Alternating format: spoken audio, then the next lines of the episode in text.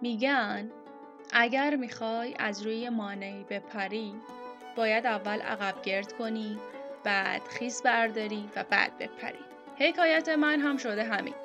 یه مدت نبودم تا وقتی که اومدم اما تصمیم گرفتم که با کیفیت تر باشم. خوش اومدید به قاف پادکست. این اپیزود ششم با صدای من ماعده قربانی رو میشنوید.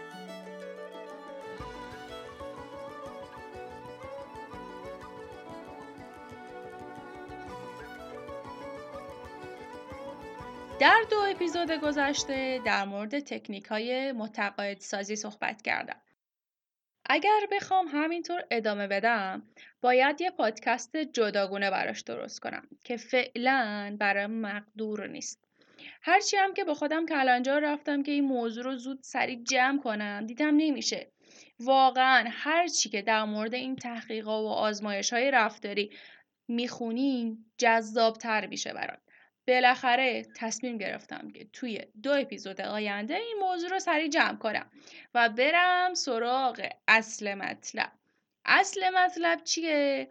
همون چیزیه که باعث شده من بیام سراغ پادکست زدی که آخر پادکست بهت میگم چیه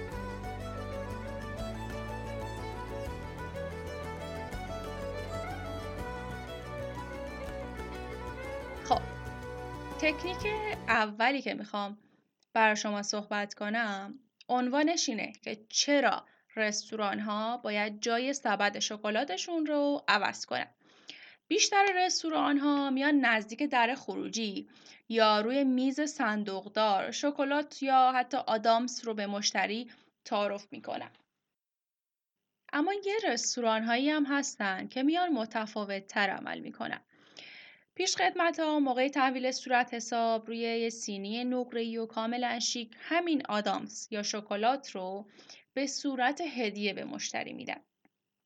دیوید استرومتز یک دانشمند علوم رفتاریه با همکاراش یه آزمایش رو طراحی کرد تا بررسی کنه که آیا دادن شکلات یا آدامس بعد از سرو غذا به مشتری تأثیری روی انعامی که اون گارسون می‌گیره داره یا نه توی یه سری از آزمایشات پیش خدمت ها همراه صورت حساب شکلات رو به مشتری هدیه دادن بعد از بررسی موقعیتی که مشتری خب هیچ شکلاتی رو هدیه نمی گرفت متوجه شدن که سه درصد از مقدار انعام دریافتی گارسونا بیشتر شد. توی آزمایش بعدی اومدن به جای که یه دونه شکلات به مشتری هدیه بدن دو تا شکلات هدیه دادن که دوباره مقدار انعام گارسون به 14 و یک دهم درصد افزایش پیدا کرد. طبق اصل تقابل که قبلا هم تو اپیزودهای قبلی گفتم نتیجه گیری خب خیلی راحت میشه چون این اصل به ما می‌گفت که اگر کسی به ما لطفی کنه ما احساس می‌کنیم که باید اون لطف رو جبران کنیم ولی چه عاملی باعث میشه که یه هدیه متقاعد کننده باشه. توی آزمایش سوم به هر مشتری یه آب نبات هدیه دادن و گارسون از میز دور شد ولی قبل از اینکه کاملا بخواد از مشتری دور بشه دوباره برمیگرده به سمت مشتری و دوباره بهش یه شکلات یا آب نبات دیگه هدیه میده. به نظر میاد که پیشخدمت با این کارش می‌خواد به مشتری بگه که چون شما آدم نازنینی هستی پس سزاوار اینی که یه شکلات دیگه من به شما بدم. این تحقیق نشون داد وجود سه عامل. باعث میشه که یک هدیه یا لطف قدرت متقاعد کنندگی داشته باشه و نتیجهش هم اینه که افراد سعی می‌کنن اون لطف رو جبران کنن. اولین عامل معناداریه. دادن دو تا شکلات. در مقایسه با یه شکلات گفتیم که باعث شد افزایش 14 درصدی انعام بشه. چون دو تا شکلات خاص به نظر می‌رسه و یه شکلات حالت قراردادی داره. ولی این اهمیت به معنی گرونتر بودن اون شکلات ها نیستا وقتی پیش خدمت به مشتری شکلات دوم هدیه میده این یه حالت غیرقابل پیش بینی داشته و مشتری اونو شخصی حسابش می‌کنه. تو آزمون سومم همینطور. همین که پیش خدمت. از مشتری دور میشه و دوباره برمیگرده و شکلات اضافی رو بهش هدیه میده این کار از نظر مشتری شخصی حساب میشه. البته یه نکته ای رو بگم در مورد استفاده کردن از این تکنیک. اگر خواستید از این تکنیک استفاده کنید حواستون باشه که زیاد ازش استفاده نکنید. یا برای همه استفاده نکنید چون باعث میشه که لوس بشه و یه جور غیر اخلاقی حساب میشه. اصلا مشتری می‌فهمه این جریانو و اصلا اون اثری که داشته در دراز مدت از بین میره. پس نتیجه میشه گرفت که رستوران هایی که میان این شکلات ها رو دم درشون می‌ذارن این فرصت رو میان از پیش خدمت ها می‌گیرن که در ازای دادن یه شکلات بخواد یه انعام خوبی رو بگیره.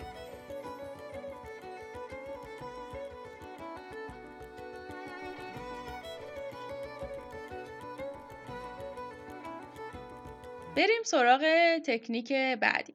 آیا لطف در گذر زمان بیات میشه مثل نون؟ تو تکنیک های قبلی گفتم که اینکه شما هدیه رو به کسی میدی یا لطفی رو براش می‌کنی اون فرد احساس می‌کنه که باید اون لطف رو جبران کنه. ولی اینجا یه سوال مهم پیش میاد. لطف در طول زمان مثل نون بیات میشه یا مثل سرکه با ارزش؟ برای اینکه به این سوال بخوام جواب بدم باید بگم بستگی داره. به چی؟ به اینکه لطف کننده باشی شما یا لطف گیرنده فرانسیس فلاین میگه بلا فاصله بعد از اینکه کسی به شما لطفی کرد شما ارزش بیشتری رو نسبت به اون فرد لطف کننده نسبت به این کاری که انجام داده براش ارزش قائلی. ولی با گذشت زمان این نظر نسبت به اون لطف برعکس میشه. یعنی اون لطف در چشم کسی که لطف رو انجام داده ارزشش بیشتر میشه اما برای کسی که لطف رو دریافت کرده ارزشش کم میشه. چرا این اتفاق میفته؟ چند تا دلیل داره. یکی اینکه با گذشت زمان خاطره دریافت لطف تحریف میشه. چون هممون دوست داریم. خودمون رو در بهترین حالت تصور کنیم.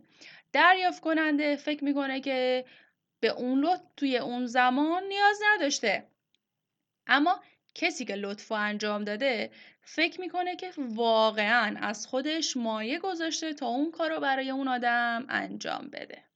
جناب فلاین اومد یه تحقیق روی کارمندهای شرکت هواپیمایی انجام داد که کارشون خدمات رسانی به مشتری بود.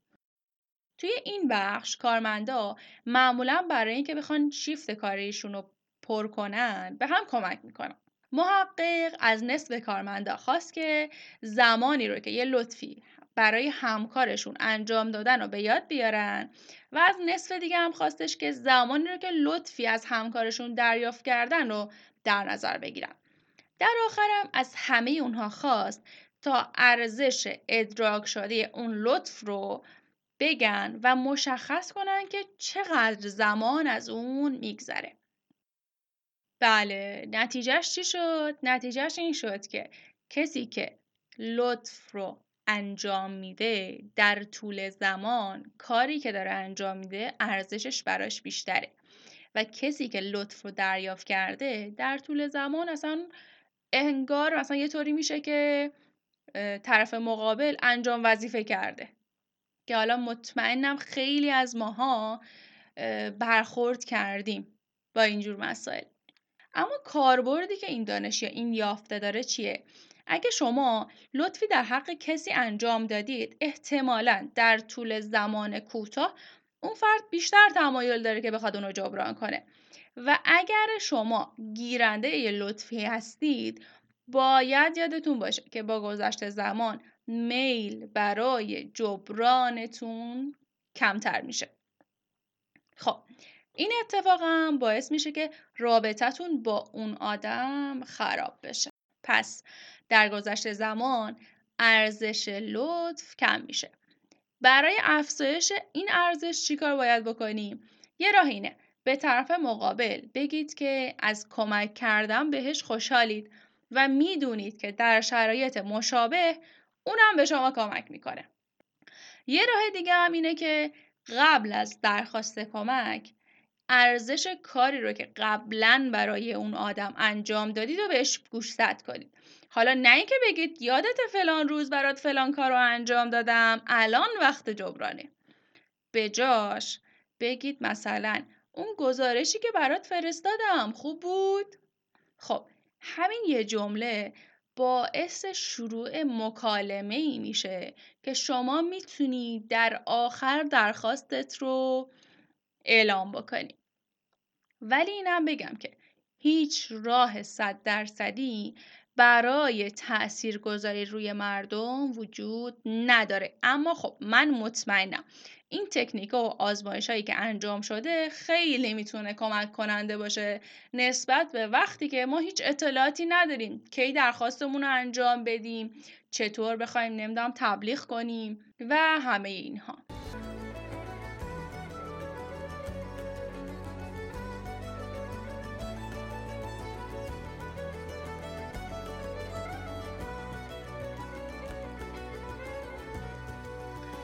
حدود یک قرن پیش در یک کهکشان خیلی دور لوک استار واکر از یه تکنیک اقناگری استفاده کرد.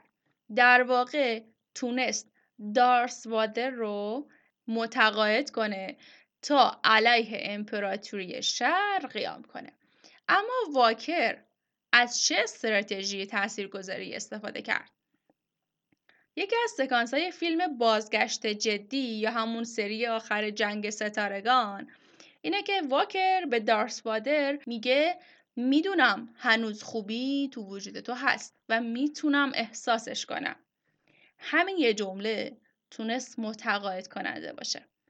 به این استراتژی میگن تکنیک برچسب زنی یا labeling یعنی نسبت دادن یه صفت حالت باور به اون شخص و مطرح کردن تقاضا. آلیستای بود و ریچارد یالچ دو تا از دانشمندای معروفن که اومدن این تکنیک رو روی کسایی که احتمال می‌دادن توی رأیگیری انتخابات شرکت کنن استفاده کردن.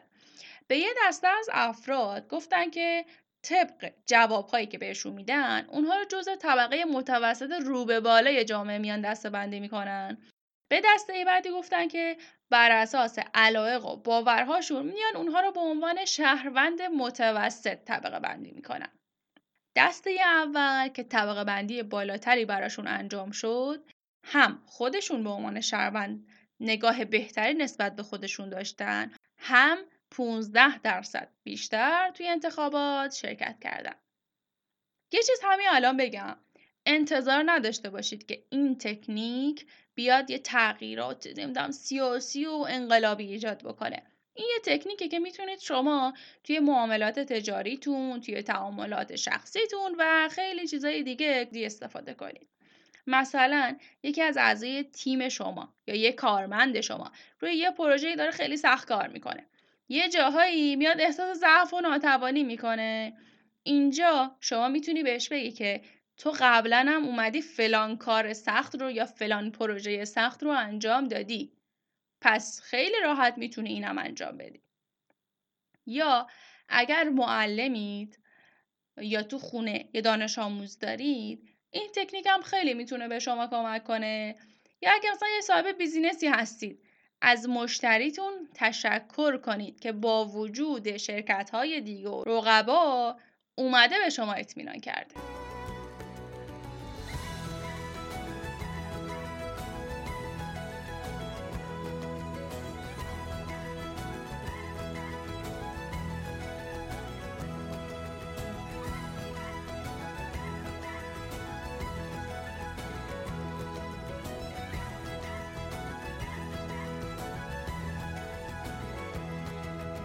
خب رسیدیم به آخر اپیزود. همونطور که می‌دونید من business خوندم. توی دوره کارشناسی ارشدم مدیریت استراتژیک خوندم. حالا اینکه چی و چجوری کاربرد داره و همه اینها بماند. هدف من از ساخت پادکست اینه که به شما یا به هر کسی که بخواد یه business ی رو شروع بکنه بهش بگم از به بسم الله چطور شروع بکنه و چطور یک کسب و کار رو راه اندازی بکنه؟ ما قبل از اینکه بخوایم یه بیزینس رو راه اندازی بکنیم چند تا چیز رو باید بسنجیم. منبع مالیمون از کجاه؟ توانایی استعداد داریم نیروی انسانیش رو داریم دانشش رو داریم یا نه؟ اصلا بازار برای ورود ما برای حتی این محصول یا این خدمتی که می‌خوایم ارائه بدیم مناسب هست یا نه و و همه اینها. تمام چیزایی که قبل از اینکه بخوای یه business ی رو راه بندازی من قراره که کم کم برای شما بگم. کلیت مجموع این رو در علم مدیریت تو همه جای دنیا بهش میگن business plan business plan یا طرح کسب و کار میاد عملی بودن اون business رو در دنیای واقعی بررسی می‌کنه. پس این خیلی مهمه که شما قبل از اینکه بخوای یه business رو راه بندازی یه سرمایه گذاری رو انجام بدی قبلش بشینی بررسی کنی. یه دو دو تا چهار تا بکنی ببینی آیا میشه نمیشه ضرر می‌کنی سود می‌بری اگر سود می‌بری سودت چقدر بازدهی سرمایت چقدر و همه اینها. مرسی که این اپیزود از قاف پادکست رو شنیدید. من خیلی خوشحالم که شنونده هایی مثل شما دارم. نظراتتون چه توی طراحی کاور پادکست چه توی کیفیت صدا و تولید پادکست خیلی خیلی تونسته من کمک کنه. ازتون می‌خوام که همچنان انتقاد کنید. پیشنهاد بدید. من ناراحت نمیشم. چون قرار پیشرفت کنیم. این محتوایی که تولید میشه برای شما داره تولید میشه. در درجه اول باید مورد پسند شما باشه. پس اگر انتقادی هست پیشنهادی هست کلا نظری هست یا حتی نیمچه تعریفی هست خوشحال میشم که لایک کنید برامون کامنت بذارید. و حمایت کنید دیگه. ما رو به دوستاتون معرفی کنید. قاف پادکست رو می‌تونید از گوگل پادکست کست باکس پادبین ساوند کلاد بشنوید. کلا اگر تو گوگل search کنید قاف پادکست براتون بالا میاره. خیلی راحت می‌تونید از هر جایی که بخواید بشنویدش. شبکه های اجتماعی ما حتما دنبال کنید. قاف پادکست هم توییتر داره هم اینستاگرام داره هم تلگرام داره. البته توی تلگرام زیاد فعال نیستیم اما هر جا قاف پادکست رو search کنید راحت براتون بالا میاره. قاف پادکست هم اینطور نوشته میشه.